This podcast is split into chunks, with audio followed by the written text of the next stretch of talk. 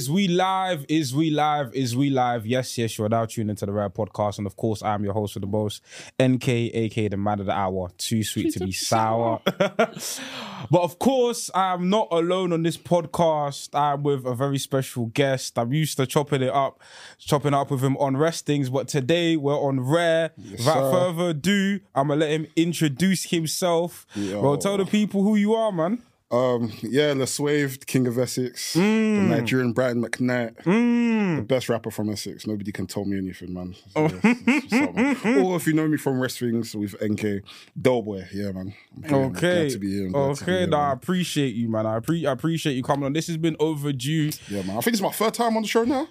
Yeah, yeah, yeah, time, yeah, yeah. yeah. The second one didn't come out due to technical errors, but this one will come out not by out? force.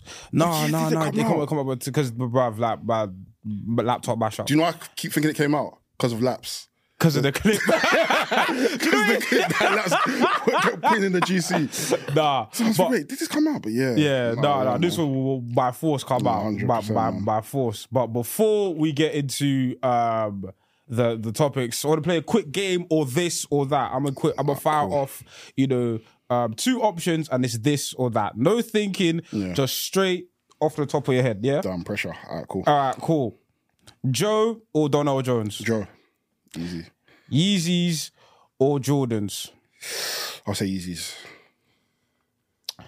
Dougie or Cat Daddy? Oh, doggy. Cat, oh, doggy. Hey, cat daddy's a bit mad. I can't lie. Doggy, I was never a doggy, but doggy, I'll, I'll go for doggy. cat daddy. Basmati, basmati rice or jasmine rice? Uh, ah, oh, sh- I thought he was going to say long grain rice. You know what? I'm going to say jasmine rice. I think jasmine rice is better than basmati rice. Mm, mm, mm, mm, mm, mm, mm. SZA Summer Walker. SZA. J Hus or Dave? J Hus. Mm, last but not least, Funky House or Garage?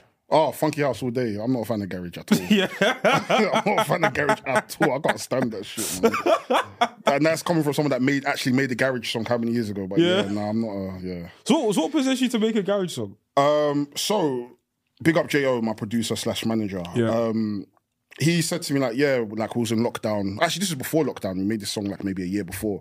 He was like, yeah, garage is probably a good sound to go for. Summer, people mess with it, but for me, I'm not really a fan of it. Mm. But he kind of showed me like examples of people that had done garage, but they kind of done it with their own twist. So rather than it just be solely like a skibbity do like it was more of like they came with like a drill vibe to it. Okay. And I was like, you know what? I mess with that. It has that kind of like Yeah. that mellow drill kind of vibe to it. So I made the song humble, and then yeah, just went from there and did all right. I'm gonna ask a very abstract question, but I think it's gonna be pertinent to you. What does music mean to La Swave?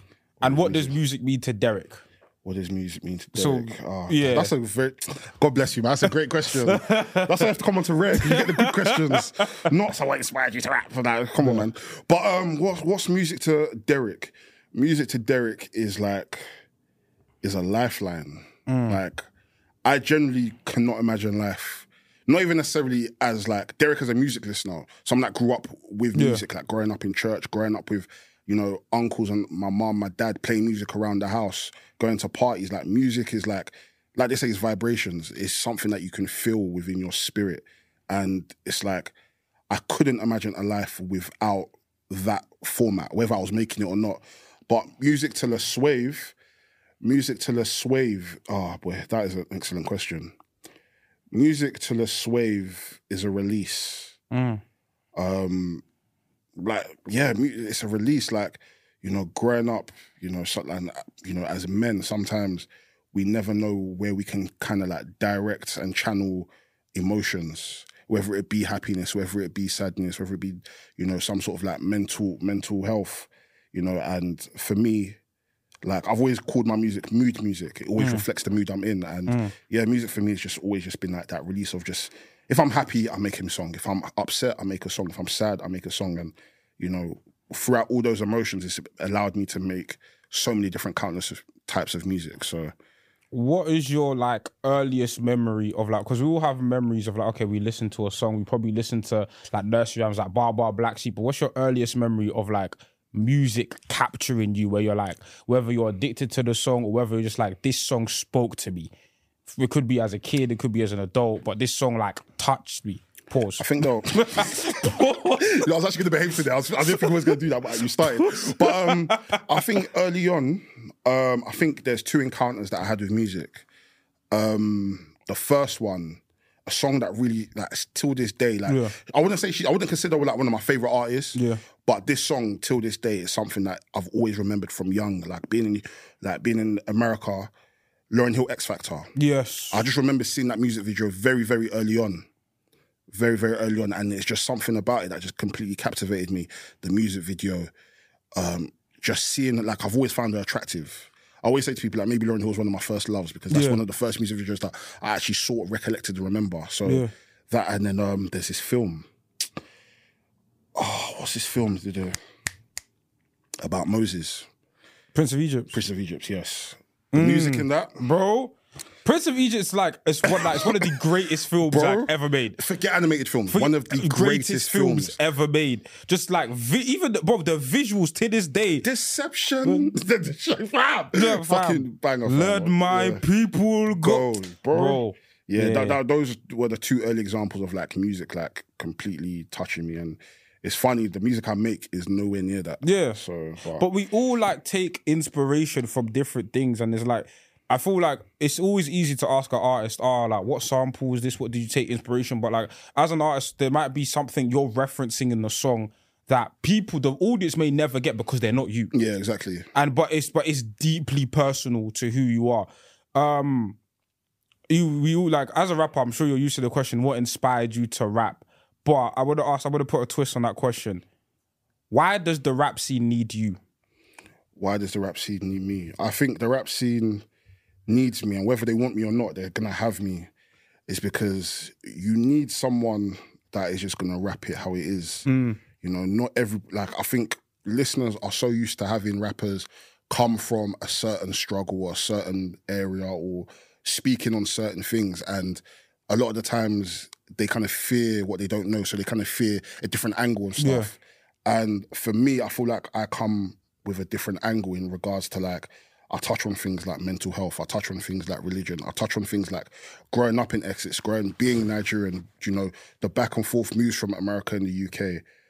I, I'm honest about certain things. Like you know, I'm not afraid to like talk about subjects like you know breaking up with my ex girlfriend and things of that nature. So I think the UK, just music in general, just needs someone that's not afraid to try new things with their music. Also, Yeah. I think a lot of artists are just so safe with the type of music that they make, and once they've got a formula, they stick to it. Yeah. But if you were to listen to like a La Swave project, like I've released, um, Let Me Live, King of Essex, now Love Scars, three separate projects, three completely different, Different sounds, sounds completely. and you can Even- clearly see the growth from it. Do you know even I mean? even the single in between, the singles in between have been different. yeah, like for me, Like, coming, there's like I no can't lie. one- Listening to King of Essex, and then when you released No Sleep, I was like, night and day. I, I didn't know how you. I didn't know you had this in your back. I can't. Like, Night I and did day, do you know I mean? Because in King of. Essex, like, you were like you were like a like a rapper rapper. barring exactly. And I was like, when you when I saw you in, incorporate like hooks and melodies and stuff like that, I was like,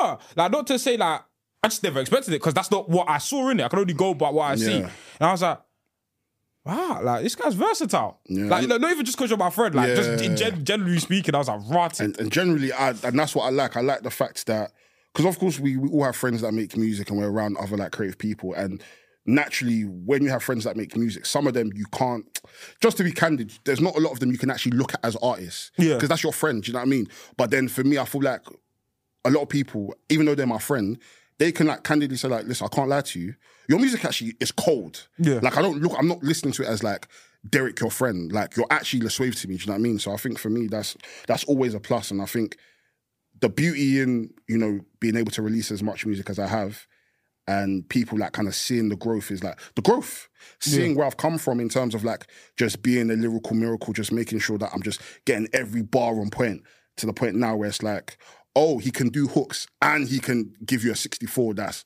can't be touched. So Yeah, but but like like I said, like you you even your background is quite interesting because you're someone obviously like you represent Essex, but you, you very much like uh, spent a, a lot of time in America. Um, born there, right? yeah, I was born there. So yeah. it's like even like sonically, look, even forget sonically, I'll get gonna later, but just even culture wise, like as like Derek now, like what like how how does it feel to like okay you grew up in the states there's a there's a culture over there then being from the uk like what parts of the culture what have you taken from houston that makes you who you are and what have you taken from like essex or the uk that makes you who you are today Um, so being from America, Houston, you know, um, we love screwed and chopped music, chopped and screwed music. So if you ever hear like low pitch vocals, like I call it um rhythm and screw. Mm. Like if you ever ever hear me do like the R and B kind of stuff with like the chopped up vocals, that's the that's the Texas influence. But mm. in terms of the UK, it's like especially being from Essex, like we grew up, especially the guys I grew up around, like we're very like tongue in cheek, very witty you know, we come up with things on the fly. So a lot of the stuff that I say is like very cheeky, like what did I, on no sleep. Um, Shorty wants me to quit rap just so I can be a husband, but I don't even like commitment, so fuck her. Like stuff like that. People listen to it's like, oh shit, like I can't believe you're saying that. And it's like, if you know me personally, you know that's the type of stuff Yeah. I would say in my music, innit? So do you feel like you have to defend essex a lot um because i can't sometimes I'll, I'll, I'll, I'll, I'll tell you. I'll, I'll tell you a real encounter. Yeah, I was playing No Sleep in the car. Yeah, with one of my boys. Yeah, and my boy thought it was cold. But he's like, "Why is he rapping Essex like that? Essex ain't even the ends like that." But that's the problem. I think everybody is just so inclined to like, because it will be easy for me to say, mm. yeah, I'm from East London. Like, I, I mm. used to live in Stratford. Parts of where I live, not far. It's not far from East London. Yeah. You know what I mean? But I felt for me, it was important to be bigging up Essex because one, East London is very cliche. Everyone is from East London. Two, there's this notion and expectancy of when someone says they're from Essex, you kind of have an idea of where what they look like. But then it's like I grew up around people that went to school with Joey Essex. jeans. I, like I grew up around that. Like I probably don't sound it, but before I used to sound proper Essex. But I went uni. I was around certain man like Lloyd and other people that used to cuss me. So I was just like, you know what? Let me kind of like Yeah, tone it up, tone it down. Do you know what I mean? But yeah, like, do I defend it sometimes? But at the same time, like, people, Essex is just Essex, isn't it? Like, I feel like once you kind of like, grow, like people just need to grow up, man. It's Mm. it's another area. Like, there's rappers from Coventry, there's rappers from Leicester. Like, it's just another place. Do you know what I mean? I thought our um obviously your venture into becoming like a rapper, right? What made it like what made you transition from hey, I can spit some bars, cool, like I'm pretty decent at this to this is my passion. Like this isn't just like a job or something I want to make money from. This is like this is what my calling, this is what I was put on here to do. Like what what how was that transition like? I think it was kind of seamless because, like I always say to people, like in terms of like the making music side, like I'd always been involved in music one way or the other growing Yeah. up. Like I started off as a producer, Okay. and then um, I was obviously pursuing basketball. That didn't, that wasn't a thing. So um, obviously when I'd gotten to uni, I'd been around people that were creative, and this is the first time I've been around people like that. Mm. Because of, of course, growing up, you're around people that rap and spit, but So so when were you introduced to like these creatives? um, in 2030. It's coming up to 10 years. So Okay. people like Anafi, which Yeah. you know, Kid Bracer, Jordan James, like a few of us, we started this collective called Turn. yeah. And uh, this December will even be the 10 year anniversary of it. Big up Peloton. So um, yeah, I was just around so many different creative people. Um, it kind of just like inspired me, like, you know what, maybe this is something I could like give a go. And then, you know, started recording music with these lot, put out my first song, and then from there just started getting bookings. So as time was going on, and you know, I'll be like getting into label meetings and I'll be doing shows, got nominated for like a MOBO UnSung Award. Mm. So at that point, it's like I remember I was in America when I got nominated. Like I got the saw the email and then I showed my mum. and My mum's like, yeah, this is like she. I, I don't even think she knew I was making music like that, and she was like, you know what, let's make it happen. And then you know started putting out projects, headline shows, doing shows up and down the country. And as time was going on, it was like it just like was like a natural, seamless thing. Like I'm already doing it, and I'm already like being seen by like big people. I'm in label meetings, so just like it just it just more so became a thing. Because even like the name The Swave, it was never meant to be my name. It was literally like I'm getting ready to. Re- people already at uni knew me as La Swave. I'm getting ready to release music. It's better that I just release it as La Swave. Like I wanted it to be a completely different thing, but yeah. we're here now, man. Nah, for, for for sure, for sure. Um, before we get back into the topic, I realized we hadn't done our rare moments of the Oh, yes, week. we haven't. Yes. Yeah, but so La Swave, what, who, and what is your rare moment Can I of do the two? week? If You don't can, yeah, you can, Okay. can do two. My first one is going to be you. Rare Podcast. Oh, thank you, thank you. Honestly, like I was saying this to you before, like I'm so happy that Rare Podcast is back. Like podcasting at the moment is in the mud, and I know how passionate you are about this pro- um this platform. Yeah. So the fact that you're able to come every week and talk about the things that you want to speak about, it's not about body counts. It's not about who pays on the first day. It's not about uh, how quickly are you meant to lick someone's nyash in a relationship. it's none of that shit. You're basically talking about real things of real people. Yeah. And the fact that you're carrying it on your back and it's doing well, Appreciate I it, have, man. to, I have to applaud you every single time, man. bro. I'm honestly proud of you. Thank you. And my number two, um, hmm, put as number two. Number two, I'm gonna put my boy Abs Stainless. Big Mm. up Abs. Um, he's an amazing artist, graphic designer. His artwork actually got used in um, Rema's concert. Oh, really? Rema's concert. Um, you know when the girls, were, I don't know if you saw it, but the girls were holding some signs. Yes. He's the one that designed that. So yeah, big up Abs Stainless, my bro, every single time. He's got a mixtape coming next month or this month. I can't remember, but yeah. That's my Um, my rare moment of the week. Well, it's not really of the week, but it is a the group I discovered on Spotify, just randomly browsing.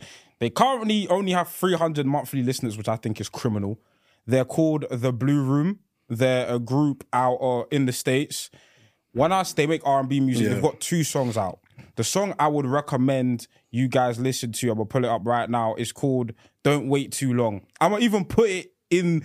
I'm even put it in the description. Don't wait too long. That song, honestly, bro. These guys need one. These guys need to put out more music because Yeah. they're amazing. But two, I think like like you said, this is what Rare's about, and I feel like I want to uplift people that I feel deserve Deserve, recognition. exactly, So like the Blue Room, you guys phenomenal, phenomenal. Don't wait too I'm long. It's an actual is absolutely. You've have got a playlist?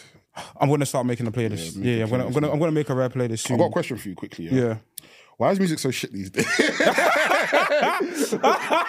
Okay. Why is music so shit these days? And for me, okay, yeah, answer that. And then second, what genre do you think has been the best this year? Like oh, seamless. Okay.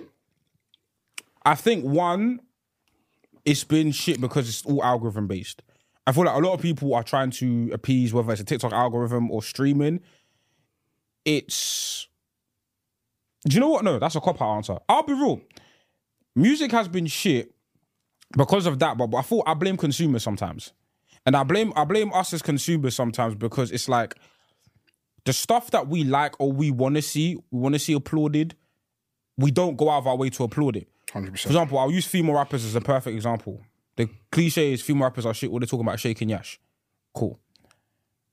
Which I don't think is a bad thing, by the way. I think man, them. I, I don't think it's encourage a, I, it. I encourage it I because at the end of the day, like when you're going to these functions, when you're going to these places, the songs that get the crowd most lit are the female anthems. At the end of the day, I'm not trying to listen to real nigga rap when I'm outside.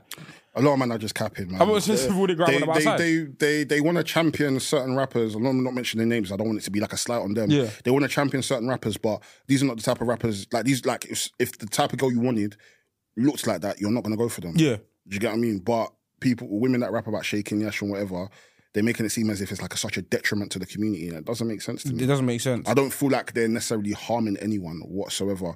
They're not doing as much harm as maybe like a drill rapper is. Yeah. In terms of talking about how many people they've killed and chefed and whatever. Yeah. But all of a sudden, when a woman's talking, uh, when a woman is empowering another woman and empowering women in general, all of a sudden it's oh we need to hide our kids. Who raised these niggas? Because I don't understand why. Why? Like we we we've we've allowed we've created this platform as hip hop to be something that you people can use to speak about their own truths. But now women are coming to speak about their own truths. All of a sudden, it's I don't want to hear about Ussy Clark in this. Don't get me wrong; it can be excessive when it comes Yeah. to certain rappers, and if they can't display other skills. But at the same time, like you said, us as consumers, we're just consuming fast music. So Yeah, and also as well, even on that onto that point, it's like okay, but you're not promoting the alternative either. You're complaining to take to, for for complaining because there are rappers out there where I don't want to use them as a scapegoat, but the rappers out there where they are talking about the content that you are advocating for, but then you're not going to their shows, you're not supporting their music, you're not Yeah. streaming them. So it seems like a lot of just like people. People are complaining about the music, but then actively consuming it. So I think us, us as consumers, we we need, really need to reflect and look at ourselves and be like, because we have the power at the end of the day yeah, hundred percent. we have the power at the end of the day. Yes, there are corporations that are that have algorithms that have um agendas that they want to push, but at the end of the day, a lot of these artists are making money regardless. Yeah, of these artists are touring. How are they touring? They have a fan base that they've cultivated over time. I'm sorry. What was, what was your second question? Uh, what's it called? What genre have you, do you think has been the best or the most consistent this year? I can't lie. I'll be very transparent. I don't think I've listened to like many new projects this year more than like once. Yeah. So I can't really pick out a particular genre. I'm I'm usually an R and B guy as of like maybe the past three four years. Yeah. I've preferred R and B over hip hop, but then even so, like the artists that I'm checking for haven't released this year. Yeah. Jack James, please release a project. Jack James. I was chatting to someone about Jack James the other day. Please. Come on now, look at us, man. We're, we're, we're starving right now. We need this music, bro. we need this Like, music. I, like, I don't like to say, oh, he's the coldest artist. You know, he's he's a phenomenal artist. Yeah. I don't like to like region block artists to say, oh, he's the best out of the UK. No, he's a phenomenal artist. Like, like the last thing I heard from him was obviously the feature he did with Ombre on I'm Baby, which was, bro, Umbre's one of my favorite artists. Ombre's She's been my favorite, one of my favorite artists for the last two, three years. Like, Ombre's sensational. cold. So yeah, so those are artists like I, I guess like I'm adding names into a hat. Those are artists I'm checking for. Yeah. But like and do you know what it is? Sometimes I feel like as like an active music consumer, I can feel like sometimes a bit of a hipster because I'm I'm naming artists that aren't Yeah. you know the general consensus agree that oh this artist is the best and so on and so forth. But it's just for me, I think it's important that people do that though. Like I was even having a conversation with um, my boy in one of my group chats today. We are talking about um, the uh, deluxe album for Drake's new album. yeah, His his album is terrible. I'm Yeah. so sorry. But the the five extra tracks that he done, I listened to it separately, and we were having a conversation in regards to like, P- um, he said that yeah, in regards to like bars wise, it's probably one of the best. And I brought up Mick Jenkins. I said Mick Jenkins' Yes. album, he out he probably out rapped everyone. The only person Yeah. I can probably think of that's probably toe to toe with him in in regards to bars this year, it's probably like a Killer Mike. yes, My boy was like, "Who the hell? Is, like, does anybody else in this group know who Mick Jenkins is?" In my head, I'm thinking, "What's that got to do with anything?" You ask me who outbarred him just because you don't know him, and I think that's a general consensus with a lot of um consumers is this day as well. Is like if they don't know someone, automatically they just write people off. Yeah. and it's like I don't think that should be a thing. Like if someone is like, of course, if you listen to the artist, and you don't like them, fair enough. But if I'm throwing a if I'm throwing a name in that um on the table, just listen and check him out and deem it for yourself, like whether this person is credible or not. I don't think you should just automatically write people off just because you don't know them. and also I think even I wanted to ask you over talk to your question. do you think what are your thoughts on like hip hop media as a whole? Because I, I- I say that to say you brought up like people not list checking for an artist because they might not know of them, and I see tons of streaming platforms, um, hip hop platforms, sorry, or music platforms emphasize numbers and streaming, which I understand are important for the artist. Of course, like and they're signed to labels and labels have requirements. But as a consumer, how should- does this directly affect my consumption of the music? If an album is great. I don't great. care how Bro, many how much it honestly, sold. I do not care. Uh, uh, uh, what's it called? An album can go triple platinum white paper. I don't give a toss. 'Cause if the album is good, the album is good. I can probably go through my Spotify and list plenty of albums that were great. But because they're not out in the open or because they didn't make X amount of sales, people there will be certain fans, not all fans, there'll be certain fans like, oh, but if it didn't get more than 10k, then clearly it's not a good album. But it's like, listen, sales are not indicative of how good an album is. It's just indicative of it's, it's a mixture of how popular the artist is and how good the um, project is, and how, if they if they find it favorable. But if you're just deeming someone's project solely based on sales, then a lot of our favorite artists off the gate probably wouldn't even get to where they are now. Yeah. it doesn't make sense to me. But like you said, I think consumers we're we're a big problem, and I what I think the problem is with a lot of consumers as well is that a lot of them aren't actually music fans. We talk about this in wrestling all the time. A lot of them are just casuals. A lot of them just like what is out there. A lot of them are not going out of their way to find artists that they like or find music that they like. They just go based on, okay, cool, this is popular on Twitter or TikTok or it's on the radio or it's on TV. So I'm a F with it. But they're not gonna go and do the deep dives on the on the the B cuts that this artist has. So But to to play devil's advocate, would you say then that you're you're treating music as like a chore? Because why should I as a consumer have to listen to ten different projects? Why can't why can't just why can't I just find what the radio give to me? Doesn't that doesn't that make, still make me a music fan if I still appreciate what the radio gives to me? I think you're a casual music fan. If I'm just casually just giving you rice every single time, you're you're gonna naturally like, rice, but you can't come and tell me that you're you're a foodie mm. because you haven't gone out of your way to go and try different types of rice. You're just eating white rice, white rice, white rice. There's more than white rice. You're what the hell? That can't be the only carb that you just want to eat. And now Yeah. come and tell me you're a foodie that you like all Yeah. types of rice when you're only just eating one type of rice. Doesn't make any sense to me. So of course, like everybody, like it's, it's it's also down to laziness as well. Naturally, as humans, we want things that are easily accessible to us. We just want things to just be given to us. But at the same time, nothing in e- nothing worth having comes easy in life. So if you want to find the great music and the stuff that you're enduring on maybe the radio or on TikTok isn't that great for you, then maybe you should do due diligence and go out and actually find the music that you actually want to listen to or go and research further because we see it all the time with concerts. People will go to like a Asake concert or Wizkid concert, but the only songs that they actually know Are the headlines? are are the ones, all the singles. But then when they now start playing deep cuts that the fans know, mm. that's when they now come to say, oh, the concert would have been good, but he didn't perform this song, this song, this song. Instead, he performed this song. It's like, but these artists are not doing shows for casuals. Of course, casuals always go there because of FOMO, but they're doing songs for their deep fans. For their fans. So Wizkid now doing a song that's um 20, um 10 years old shouldn't come and shake you because you've only just started coming to listen to him because you like the popular stuff. But the deep cuts that people grew up on him, they're there for that as well. Do you know what I mean? So Yeah, I agree with that, and, and that's why for me, I'm very strict with the concerts I go to because not because like I like I feel like the only appreciation I'll get from the concert is if, is if I'm familiar with this person's catalog. Right, I might not know every app project this person's made, but I always make it a rule like if I know two to three projects. Roughly, I'll go because I'll hear a majority of what this artist has put out. Because I don't want to go to a concert. Because I've been to concerts before where hey, I want to hear the hits. They've performed the hits now, and I'm damn shuffling.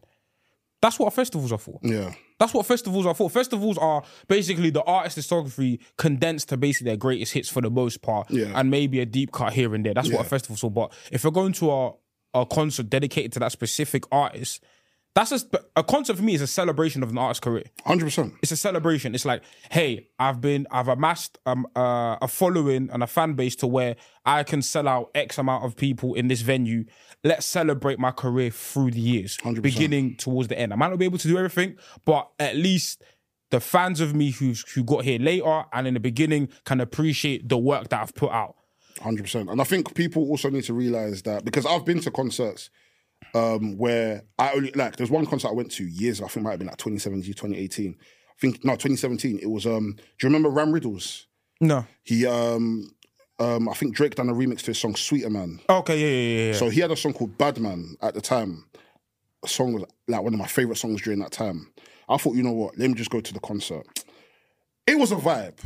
I only knew one song, Yeah. and that was the last song he was performing. So I'm there listening to songs where I'm just like, I don't know if I feel this. I don't know if I feel this, but I'm gonna stick it out to the end because I know the finale is gonna be this one song. yeah.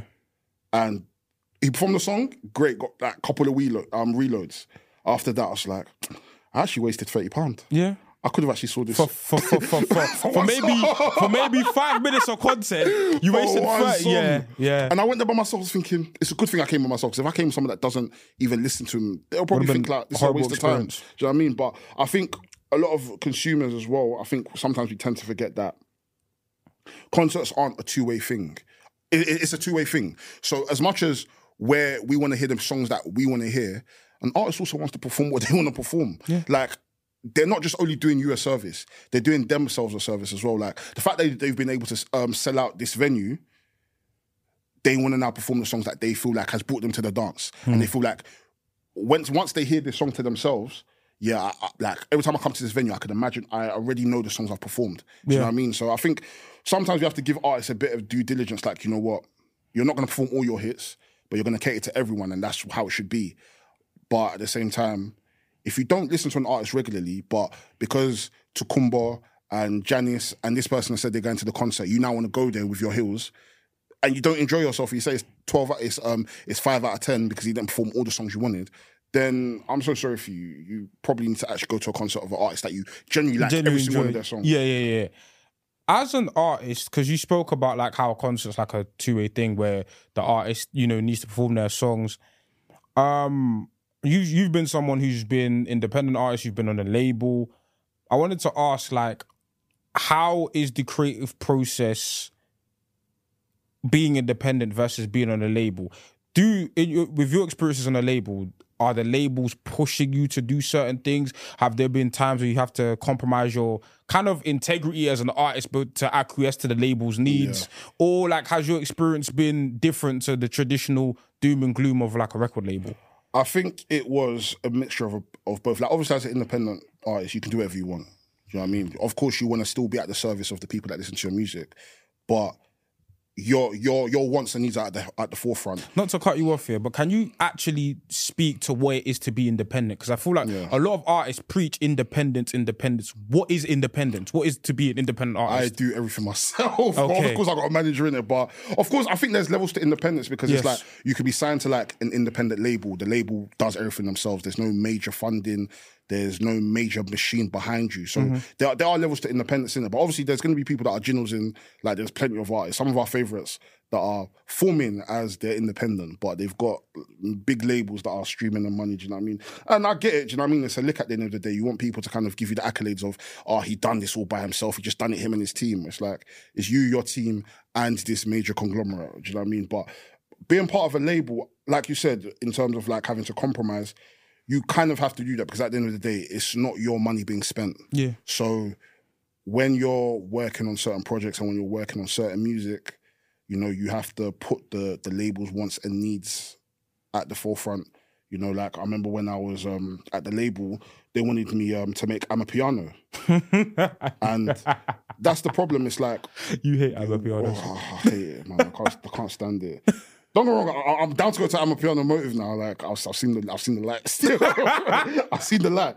But yeah, like I, it's just not. And for me, it's like with the music I make, like I couldn't imagine myself on it. Like, Yeah. if I was to see an example of something I could do that could work on my amapiano, I'd be all for it. But other than that, I don't see it in it. So yeah, they wanted me to make amapiano. That this this glorious concept of yeah, we're gonna call it African water, this and that. Da, da, da. And then I'm thinking, you guys signed me, you guys knew the type of music I was making, but all of a sudden you want me to kind of change it up to kind of appease the the masses, and it's not even necessarily like something that's my own sound. If we were to do like my own sound or the sounds I can make and then water it down to kind of like appease a national front, fair enough. But you want me to now go into a completely different lane and completely dumb myself down just for the sake of like, you know, we want to try to get on radio, we want to try to do this, we want to try to do that. But it's like, not every artist has that shouldn't be every artist's lane. Not every artist should now just jump on anything that they deem as popular. Like for me, that's never been the thing. Have I been able to make certain sounds my own? Hundred percent. But then at the, end, at the end of the day, I feel like the beauty of being an artist is knowing yourself and knowing what your limits are. I'm not going to be able to hit a vibrato or hit any notes like uh, Destin Conrad, but I, I can stay within my limit and I know what beats work for me. Yeah. But if you're now gonna try and make me do ah true true true true true, but then people that know me personally know that's not what I'm on and they know my brand, Yeah. then things will now start to conflict and now start to conflate, even down to like certain production and certain samples that are being used. It's like things just weren't making making sense. But in terms of like my own output, I was still able to like record the music that I wanted to. Yeah. But it was just at the helm of okay, cool. Do we know if this label are gonna mess with it or is this what the label wants? Because bro, I can tell you, I'm sitting on maybe like 30, 40 songs. 30, 40 songs. And you can't release them. I couldn't release them at the time. Obviously now I can release them, but at the time, bro, like songs like No Sleep, the label didn't like it. Okay. They didn't like it. It's only when they saw online that people that they saw the reaction of it. It's like, oh shit. So you basically People fuck- released the snippets without the label's consent? Yeah. Okay. As in, bro, it got to a point where it was like I was releasing like mixtapes, like under like under another name, yeah, and just putting it out there, and I would send it to people, and people were like, "Yo, this music fucking slaps. Like, why why is it not out?" I'm like, contractually, I can't. Otherwise, I'm chizzed. You know what I mean? So there there is like every label's different depending on the artist. You know what I mean? Not everyone is having. Not everyone has that where they have to just bow and surrender to the label's needs. Like, don't get me wrong, it wasn't like all gloom and doom where it was like, you can't do this, you can't do that, you can't do this, you can't do that. There'll be certain songs where it's like, hey, we like this, but maybe you need to change this up so it's more palatable for people because you know you don't want you don't want to be on radio doing lyrical miracles, spitting everything, and then people are just like they love the hook, but the verses they don't get. So Yeah. it wa- it was give and take with certain situations, but then there were certain situations where it was like, I can't lie, I'm not surrendering to this because this isn't me. I can't Yeah. make this me. Yeah. And I didn't want to ever come across like I'm not willing to learn or I'm not willing to try and change things for the betterment of us as a team and us and the product coming out. Yeah. But at the same time, I feel like more artists need to kind of like put their foot down because you can you can try new things, which isn't a problem. But then if it now ultimately like stops you from making the type of music you want to make and that you believe in, because for me, I don't ever want to put stuff out that I don't believe in. It doesn't feel like me. Yeah. Like I generally can't operate if I don't feel something. I won't be able to work. Yeah. Like we came in the studio, like I remember they sent me tons of beats, and I'm just listening to them like none of this makes sense to me whatsoever. Like I remember there was this um Frank Ocean thinking about you sample that they did. I said this is not going to work because one, clearing the samples already going. to It's a nightmare. it's going to be a nightmare. But Frank Ocean, Two, you know. bro, Frank Ocean thinking about you. That's not one of my. I don't really care for the song, but if we're talking like in terms of music, that is an iconic song. If I don't do this song justice, Justice. it is Wahala for me. I will get cooked. And if you're now going to present me a beat that's sampling that song, it has to be to the level of that song, or it, it- don't send it to me. Do you know what I mean? So yeah, it's um. I think when it comes to like signing deals, and I always tell people like, listen, not everybody's case, not everybody's deal will be the same, and not everybody's experience will be the same because there are going to be artists that have had good deals and they've been able to come out of it. Mine wasn't bad until it became bad. It's just a matter of just knowing what your terms and conditions are, and just knowing that what you're doing is going to benefit both of you, and it's not necessarily going to hinder you as a person and take away from how you are as an artist. Yeah. Go so when you got into rap, right? How did you find your identity as an artist? And the question I'm asking is because there's especially like when when did you start like properly like okay I'm a rapper now like what like what year would you say I would say probably 2016, maybe. 2016 2016, yeah. During that period of time I mean it's been a, it's been a thing in rap for a while but during that period of time you could probably say people like Abra Cadabra or Rising Up obviously Krept and Konan have been around for for a while Dave J Hassan I say those names because those names you know they they the in any way shape or form you can put some of these man in like oh these man grew up in a certain environment certain area so they have experiences that they could speak on. Yeah. How obviously growing up how you, you grew up with completely different. You grew up in houston london essex i mean london essex a variety of different experiences that don't conform to like the real nigga rap archetype.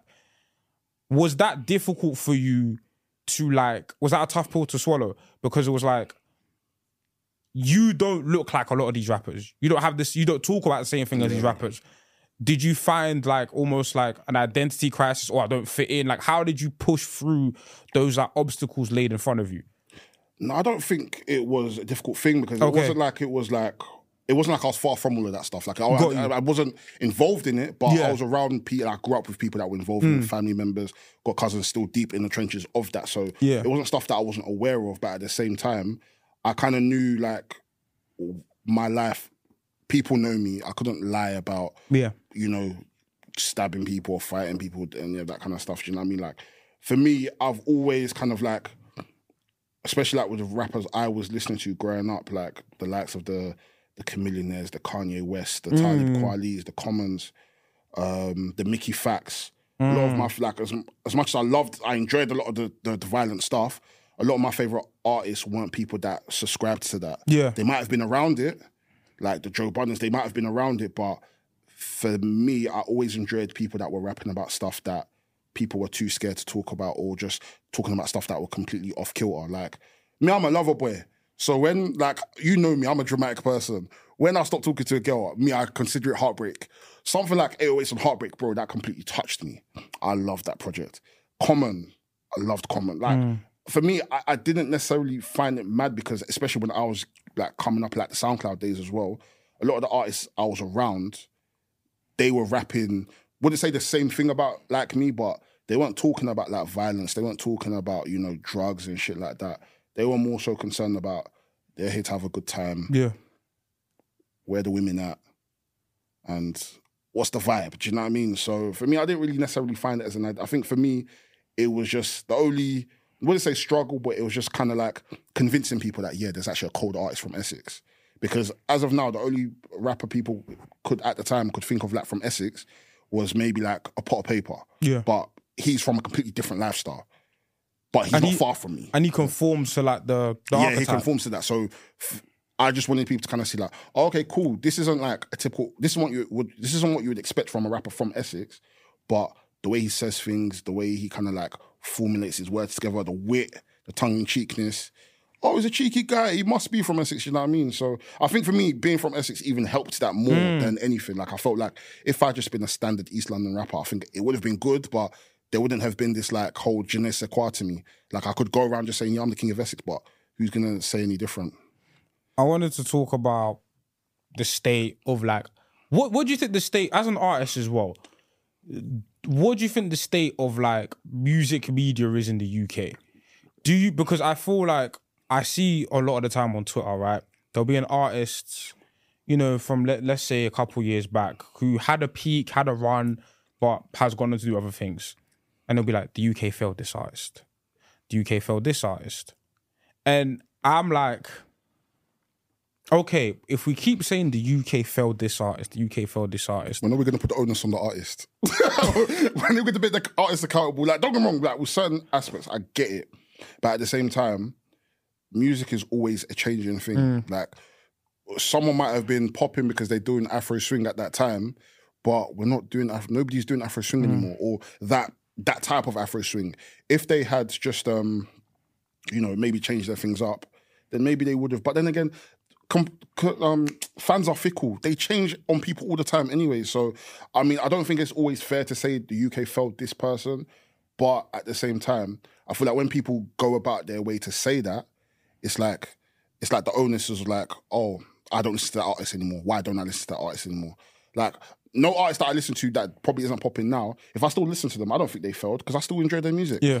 And I think the problem is a lot of artists that can't make class like timeless music, like you spoke about in your, your last episode.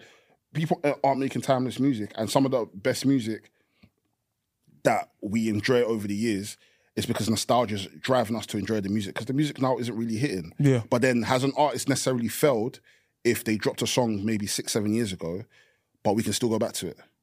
But then there's certain songs now, we will listen to it for a month and it's like, yeah, it was cool. it.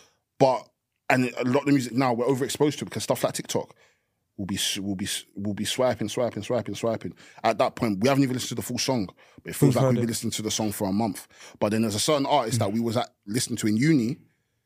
We saw that person perform live. We saw their music videos. Now we can play their music and it's like, yo, this song still slaps, you know. You put it in your playlist and you're still bumping it. So I don't know. I feel like failure is is um subjective to a lot of people. Like, of course, the artist might not feel like they've succeeded because they're probably not in the position where they want to be. But I feel like for me, I'd rather take someone be still being able to listen to my music 20 years down the line as opposed to just being popping on TikTok and then all of a sudden nothing comes from it. Hmm. I feel like relevancy, relevancy. I wouldn't say it's an overrated currency, but I feel like a lot of people are making music to stay relevant. But relevant is is is is is an appreciating asset. Yeah. It's an asset where it's like, cool, I'm relevant for now, but am I gonna make music that has staying power with people? Like to to go back to the original conversation, like music lives with you. Yeah. Like true art lives with you. Like art will stay with you. And if it's like, okay, you're releasing something for the moment, sure, somebody might be able to go back in 10 years and be like, oh, that music was of this moment, but is that music going to be passed down to people? Like I'm like, like for example, like when I listen to like old school R and B, I was not around. I don't have context for for when these songs came out. But I take something from those songs, even though even though I'm I'm from a completely different walk of life, I'm a completely from completely different generation. There's stuff about these songs, even old school hip hop, whatever. It could be whatever type of music. I take stuff from these songs. And if you're constantly chasing trends and constantly being of the moment, yeah, your music will represent that moment, but it can't but it can't exist outside of that moment. And the thing is, I'm not against people making songs to be for the moment, but then it's like, can you really allow your career to just be based off that? There's a reason why us growing up, we can go to a Shubs now. Roses are red, and Yeah. and for us, we weren't even outside. Outside, yeah. But that song still hits us like Mm-hmm. like we've listened to that song from young, and by the time we're at this age now, we're looking at it like, bro, this song fucking lie. Big up, slaps. big up on Arfi and Ria. Do you see um when it um I think it was the I think it was even though it was a birth I think it was um birthday party for one of the one of the kids. Yeah, bro. When the when the seventies and eighties tunes started popping off, bro. I was like, There's a reason. That's why I say when music lives with you, bro, it stays with you. There are certain songs that you don't even have to know the words to it. You don't even remember where you heard from. But the minute you hear it, it touches you completely. Like it's. I, I feel like I'm being dramatic, but certain songs I listen to, it genuinely gives me goosebumps because in my head I'm thinking, fuck. What was you? What was you cooking when you fucking made Bro, this song, bro. Like even and it's a music and music brings generations together. This is a this is a cliche example, but it's so Michael Jackson in my in my household, yeah, bro? bro. I don't know if you understand, yeah. Like, Michael Jackson in my house. eh, but bro, like my like me and my mom, yeah, like my mom's not really a music head like that, innit? Like she like li- consumes music casually. We'll be having arguments, be like, this song is better, that song is better. My mom's a Congolese woman, innit? Back in Congo, they don't speak English. Right? The natural language is English. But they'll be making their own lyrics to Michael Jackson just to sing the song. I, I didn't know Beat It was Beat It in my house. It was just Pile, Pile, Pile, Pile. Just Pile. I think I saw someone say that on the TikTok as well. Yeah, beat it so wasn't funny. beat it in the Congolese house. It was just so feel it. Like even even human nature, it wasn't it wasn't why it was meow meow. Um, you know what I'm that's saying? fucking funny. Like, but but like, there, but but there's but there's but that music, Michael's music is something where me and my Marge, me and uncles, me and aunties, bro. Even now, there's a generation that's under me. I play Michael Jackson. We weren't. None of us were outside, but we hit. But when we hear that music, it touches us. universal like music is a universal language and it, like you said it brings generations it brings people from all walks and lives together and it's like it's it's such a, a beautiful thing and it's like at the same time it's such a ugly thing at the same time because we're getting a lot of ugliness from it in terms of like some of the music that we hear but it's like I'd rather be with than without it. So it's like you have to take the good with the bad. So yeah man oh god music is just a brilliant thing man honestly. I just feel like once like I feel like once you as a person know the type of music you like and know the type of music that ticks you, and even outside of that, once you as a man know the music that ticks a woman, yeah, you see, once you as a man knows a song that, bro, there's not girls don't find anything more attractive than a guy that can put a girl into a good song. You see, back in the day, they they could they, they, they have um tick trading. Yeah. Me, I'm playlist trading. Machine for machine, machine for machine, fam. For machine for machine. bro. Oh, you like this type of music? I couldn't put you on. I send them a whole playlist. Oh my god, I've never heard of this artist before. Yeah, they come into town. You come concert.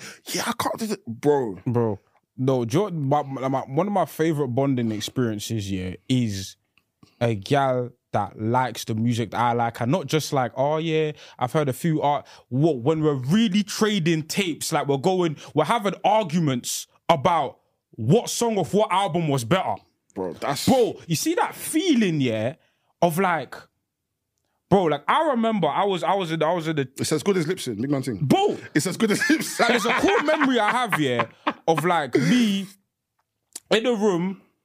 I mean, this guy were arguing about Sh- about Sade, fam. Just smooth operator versus this song, and I was like, I can't lie, I can't lie. That what's your bridal price right now? What, what's the bridal price? Reminds me of one. There was one girl that um in uni. This is when um Sailing Souls first came out, or Jhené Aiko. Bro, The album's deeper though, bro. The album's deeper. I deeper. swear to you, you see me and this girl. We act like no, nothing mad happened. We literally just chilled in the room, like for like a good, like just having the album on repeat, just chilling, cuddling. There'll be times we'll be talking, talking about our favorite songs, just talking about like our favorite artists, and it's like, if if only dating was this simple, like it just felt like such a beautiful moment. And it's like again, like I said, music talks to you. It's like I don't even like thinking about that moment, but in general, it's like stuff like that. It's like, bro, this is why music is such a beautiful.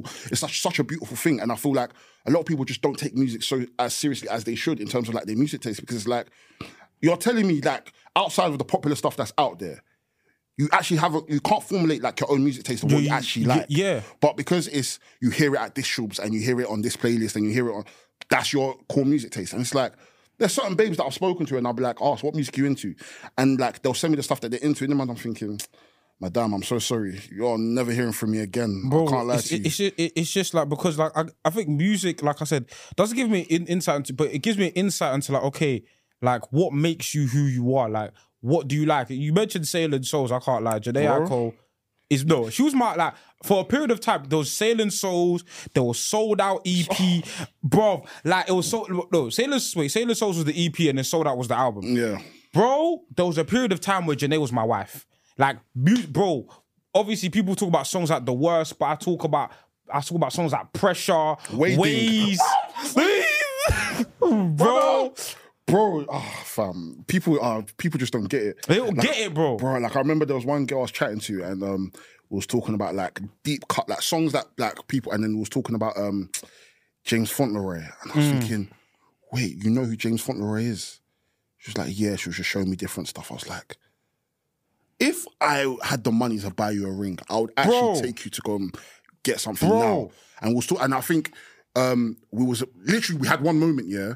We was both about to send each other a song in it.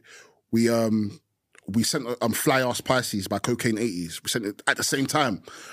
Bro, when we both said I said, you know, this is the guy I have to marry. Yeah. Now I don't know where she is. She hates me. I Bro, bro, no. Specifically, yeah, with that with that sold out album, yeah, there's a song, yeah, that for me, yeah, spot spotless mind, yeah, for me. I used to wake up to that song every morning, walk to school, come back home.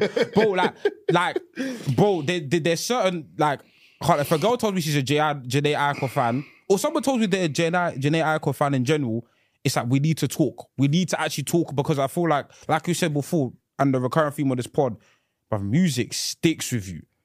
Like I remember the first time I heard, like I always talk about this mixtape, uh, but I remember the first time I heard Chance the Rapper acid rap. Brilliant. Bro, that that that that I remember my boy mm. put me onto it. He's like, bro, because I was a huge, because I was mostly just listening to Kendrick and so He's like, bro, check out this this EP acid rap. I'm like, okay, cool. I don't acid rap. I don't, I, bro, I don't take drugs. Like, like, what's what's this got to do with me? Listen to. it, I was like, bro, I can listen to this project front to back Yeah, exactly. and it just stays with me.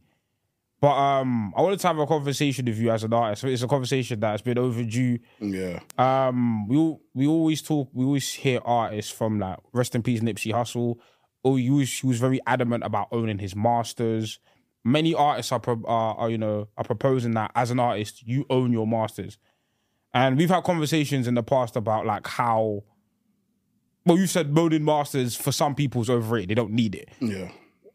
why okay what for those out there what is actually owning your masters how is it beneficial to an artist and why do you propose that some artists don't need to own their masters Um, so owning masters. So easy way to put it is literally just owning the original copy of the song. Yeah. The the original copy that can be sold.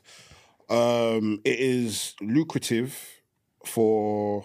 I mean, I think there's a short and sweet answer. I think what what where the argument comes from is that I think naturally growing up, us as creatives, you, everybody wants to be able to ha- own stuff for stuff that's tangible in it yeah um, whether it be your own podcast, whether it be your own platform, whether it be your own business. Like, Yeah. I think there's such a strong argument for like ownership.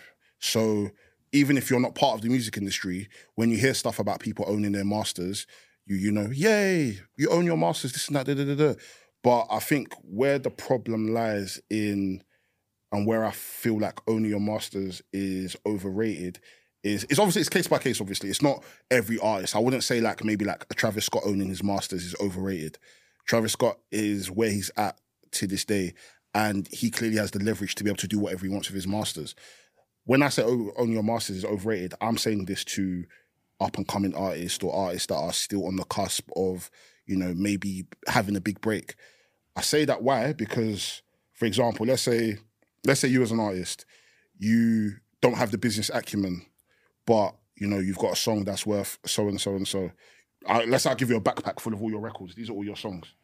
If you as an artist don't know how to leverage your music into making more money, what's the point of you owning it? yeah You have it. Everybody wants ownership. But if you as a person don't know what to do with your masters and don't know how to get it into doing syncs, um, getting it into TV shows, adverts, movies, um, even working with brands to repurpose the song to make refixes. If you as an artist don't have the acumen to do that, those those masters that you have that are worth so and so will be redundant and zero. That's why you see the likes of like the Lil Waynes and the Justin Bieber selling their masters because their masters are worth stuff, but they probably don't have the time or don't know what to do with their masters. But another company has spent so much money on it they're the ones that are gonna, you know what, we sent, we spent 130 million, we have to get our money back. So for a lot of artists, and when you know I'm talking to them like, yeah, I want a deal, and when I, in my deal, I want to, I would, I would own my masters, I want to do this, I want to do that. It's like, one, people need to learn how to read and study and see how the game works, and two, if your masters is already worth zero, what is you that doesn't have to make it even worth a cobber? What's you? What are you going to do with your own masters if already at this point it's worth zero? You haven't even done the, the initial work to even if it's like signing up for licensing to get your um, stuff licensed in movies or stuff like that. You haven't even maybe spoken to YouTubers to maybe use your music in certain YouTube videos and whatnot. If you don't have that business acumen to do that, then what's the point in owning your masters for my owning sake? It doesn't make mm. sense to me. Do you know what I mean? So mm. when I preach this to people, it's like, oh, nah, but everyone needs to own their stuff. Da, da, da. But it's like, owning is one thing. But if you already don't know how to leverage zero into making a thousand, then you're better off having a label own your masters for X amount of um, X amount of time.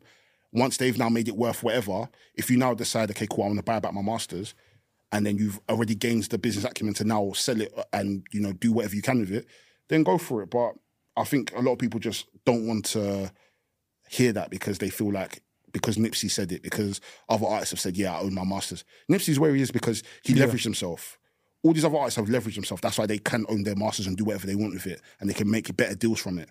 But if you, as an artist that's releasing your songs on SoundCloud and Spotify, you're only getting 100 plays. Yeah. Don't come and tell me, yeah, you want to try and own your masters if I'm Yeah. trying to sign you. It makes no sense. You can't do anything with it. So, Yeah, that, that makes perfect sense. But but before we wrap up, I want to ask you a quick question. One, I didn't know you were into Star Wars, kind of. Uh, be honest, I've ki- Kind like, of. yeah, kind of. Be honest, I kind of need like I grew up watching it. I was a big Yeah. fan, and then I kind of like fell out of love with it. I don't know. Yeah. I feel like a lot of the stuff, like even stuff like Marvel, I was a big. I've fallen out of love with that man, Bro, But same. if you're doing Invi- if you're doing the Invincible or the Boys, I'll be here. Yeah. Oh no, If you're no, doing Invincible or the Boys, no, no. In the, in the, in the Invincible, in the Invincible one. here. Once season two wraps up, we're gonna we're I gonna will talk. be here. I've read the com- I, I will be here Yeah. because yeah, I don't know. I feel like after Endgame, my love for the Marvel stuff is just kind of depleted. Oh, man. bro, Like, I'm done. Like, I, Yeah, I'm depleted. done. That's why when you man are chatting about in the GC, I have nothing to say because after WandaVision, I was done. I said I enjoyed WandaVision, but other than that, I'm just like, I just don't. Is that see it. because you felt like the story had concluded at a point where you could be like, okay, I've gotten enough out of this franchise, I'm done, or do you feel like the content afterwards isn't just isn't great? the thing is the content after? Because I hadn't watch any of the content after. I think you. at that point it was like, it just feels like a chore, and it's like Yeah. now naturally you're already following everything to kind of keep up with the stories and the lore and everything. But it just got to a point where it's like I enjoyed WandaVision so much, but at the same time it was like. I'm, I've just mentally checked out of it, man. Because even some of the stuff, the film, films I was watching, like prior, like Shang Chi, I just wasn't really enjoying. Yeah. that. There's a lot of films I just and the Spider Man. Oh, don't get me started on Spider. Man. Oh, bro, I think Spider Man. Don't get me started on Bro, Spider-Man. I, I, I, I, I, I people think I'm a Tom Holland hater, which I'm not. I love Tom Holland. I an amazing actor. I don't like the Spider-Man movies. But- I like. I, I, have said that. Like, uh, big up Chris um, from from. Um, but me and Chris at, um, at work, we always argue just about Spider-Man because he's a huge Marvel head, and I'm just like, bro, like I'm not. I, I'm just not feeling the direction of things going right now. But what's what what has been like your favorite movie you've seen this year? Then favorite movie I've seen this year. Oh. Um, what's that film? Is it Everything Everywhere? I think that was last. That was last Was that year. last year? That I was I watched it this year. Okay. I watched that this year. Okay. Yeah, brilliant. That movie's a Fucking that movie's a masterpiece. fucking brilliant. I watched that this year. That movie is fucking brilliant. That movie's a this year, what masterpiece. films have I watched? To be fair, I'll be real with you. I haven't even watched that. Do you know what? Like, my favorite football I've seen this year is probably Rye Lane. I still haven't watched that. Bro, I can't I heard that film was amazing. I still need to watch it. Like, I'm a softie. I, I Yeah. do love a, a romantic comedy here and there, but I, generally speaking, not even just because it's set where it's set, I think that's one of the best romantic comedies I've seen. Yeah. Oh, that's what the UK need. That's that's the what one the the, UK but, but that's what the UK need, bro. I'm tired Oh, of all this. Hey, my size. Nah, fuck off, man. No Everyone lives like that. If I speak on, if I speak because Have you seen that new Adam Deacon film? bro. if I speak, it's not even that, bro. The oversaturation, yeah, of like hood content in the UK. It's killing our people, I'm man. tired. And honestly speaking, yeah, I'll say it now. I'll say it now, and I mean no disrespect. yeah, to Rapman and the creative that made Blue Story. Oh, that was fucking pants. That was not a good film. that was And pants. do you know what I hated? And the re- I spoke about the UK media in the sense, yeah. I think this is what's wrong with like UK platforms and stuff like this. And I say this from a place of love and a, and a place where I want to link up with you guys in the future. But a lot of you, man, can't give constructive criticism. yeah. And I feel like that's a problem because what we do all the times is that I understand that I know where we've come from. I know how hard it is to even make a lane for ourselves in an industry that's marginalized us and excluded us. But I think the problem is when we don't give constructive criticism, we don't say things for what they say, it breeds a culture that breeds mediocre content. Yeah. And what we end up doing is gassing up the medio- mediocre content, and then the next generation of um, artists grow up thinking mediocre is great. Yeah. And I feel like Blue Story as a narrative, as a film, cool. I'm biased. It's already in a genre that I'm not particularly a fan of, Yeah. but cool. You can still tell great stories. 'cause I think Top Boy up until season four, Oh, don't let me start on that season. up until season four was a great show. If you did, you haven't spoken about it, have you? No, no, no, no, no, no, no, no. I've even, I can't lie. I stopped halfway through. I, I, I, I, I don't, don't really waste your care. time. I don't, I don't, I don't really care. You're telling me Sully, Sully is taking out rush these man that are coming like MI5 Bro, all of a it- sudden. Nah, fuck it, off. It, it, Uh, it, nah. it don't make sense to me. But Don't insult my intelligence. I know I'm a wrestling fan, but don't insult my intelligence. those- yeah, don't bro, do that. bro. But I just feel like that movie got so much hype and adulation from the community, and I get it. It was it was it was Rapman's first shot at like a big Hollywood, which is an achievement in in of itself. But that doesn't reflect what the movie was. The movie wasn't good. Mm. I think what I think that what I think is that see when it comes to with music, we've we've kind of landed like we're at a place now where we can kind of accept anything. Yeah. In terms of black movies in the UK, Yeah, we haven't got there. yeah, we can't accept black mediocrity. I'm so, I'm a fan of black mediocrity at the end of the day. I feel like if you're mediocre and you're making bread, do it. But in terms of like the film industry, because we have plenty of tremendous actors, amazing actors, but what we're seeing now is a shift that they're now having to move stateside, Stateside. to kind of do the projects that they feel is more recognizable for their career. Nobody wants to be growing up here, working their butt off, acting like an acting man for them to now be acting like China Man from the block. It's dead. It's absolutely dead. it's dead. Like the way we've been able to diversify in music where we can get different types of genres, we should be able to have that in the UK. But at the same time, I don't know if it's a consumer problem, but then at the same time, I feel like consumers want different, but these media corporations, they just want they just want to see the violence. They just want to see the hey yo blood. Like it's like that's not everybody's. And the thing is, what I like about the reviews I've seen of Rye Lane, Bro. it's it seems more like a better depiction of what London actually No, is. bro- bro, like, I- do people not realize that? Yeah. London roadmen is like a small minority. very much. Yeah, It's a, it's a small minority. Like we can go out day to day and we barely see what they class as a roadman or guys are on road. We, it's not it's not everyone's reality. I know man that live in certain areas they they've not even interacted with one in their life. Do you know what I mean? But for that to now be the media depiction that yeah, this is life in London. Like bro, I, every time I'm in America, yo, is London really like that? I'm like, yeah, but it's not like that.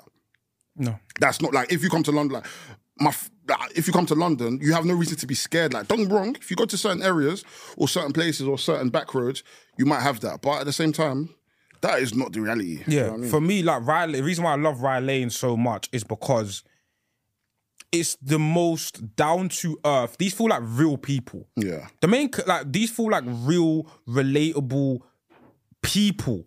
And what I love about it, it's not the images that we see perpetuated throughout the media. Yes, that that lifestyle, that um type of media is needed because yeah, that stuff does happen. Yeah, exactly. But but life is complex. There are many different things. There are many different people that occupy that of different walks of life. Bro, Rye Lane. Do you know why I love Rye Lane so much? I can't lie. I wasn't this confident growing up as a uh, like the way I am today. Yeah. I was a nerdy kid that loved Star Wars, that loved anime, rare te te. The main character in Riley doesn't have the same interests as me, but he's a shy, introverted nerd Yeah. and I love it. And I love it, and I, and I love the fact that, that that his love interest is an artsy, extroverted, kind of quirky black woman. Yeah, exactly. And it's like these two people from these different walks of life are being represented in this film, innit? But I, I highly recommend. Yeah, no, I, I, check I, out I, I have to watch it. Like that's been on my watch list. I think Yeah. so much things come and go. It's like sometimes you just kind of forget. Yeah? I, I feel like that's one that's gonna like stand the test of time as well. Hopefully it does, man. Yeah, yeah, because yeah, yeah, yeah. from the reviews I've seen of it, Like I'm just a big fan of like people kind of breaking the mold and doing things that are different, and I think that's how things should be. I don't like. I'm tired of like the whole road man stuff and this and that. It's like that's not everybody's reality. Yeah. Like I want to be. I want to be able to watch a. Sh- I wouldn't be able to watch a movie and look at someone like a, a be at one and he's just he just loves things. I'm like, yeah, that reminds me of some of the man. them, You me? Do you know what I mean? Yeah. So yeah, Nah, man. for sure, man. more to change, man. But Del Swave, we appreciate you Appreciate on the podcast, man. having me, Definitely man. gonna have you back. Um, but yeah, man, tell the people where they can find you at. Tell people what to look out for, what you got going on. Um, so yeah, 2024, I'm gonna be back with new music. Like I released the EP a few months ago. Doing okay. Um, gonna come out with Love Scars 2 and then after Love Scars 2, single, single, single, single, singles. So um, yeah, just search the Swave, you'll find me, man. You know, just Google me, it'll come up with musical artist. All the links will be there. Yeah, man. And obviously follow Rare. If you want to follow Rest Things, follow Rest Things. That's um our wrestling podcast that we do. And yeah, man. And make sure you stay tuned and locked into Rare Podcast, man. Honestly, I'm so happy for my boy. He's back with it. You know, shout out him every single time, man. Thank you, thank you, man. This has been a this has been another dope episode of the Rare Podcast. Uh, make sure you like, share, comment, and subscribe. Tell a friend to tell a friend. We very much appreciate it when you interact with us in the comments on the TikTok, on the Instagram. We appreciate all of the love and support. And yeah, man, this guy, this guy's ah, we for the fret. oh, it's been a long day. Yo, guys, it's been a dope episode of the Rare Podcast. We will catch you guys later. Peace. Thank you.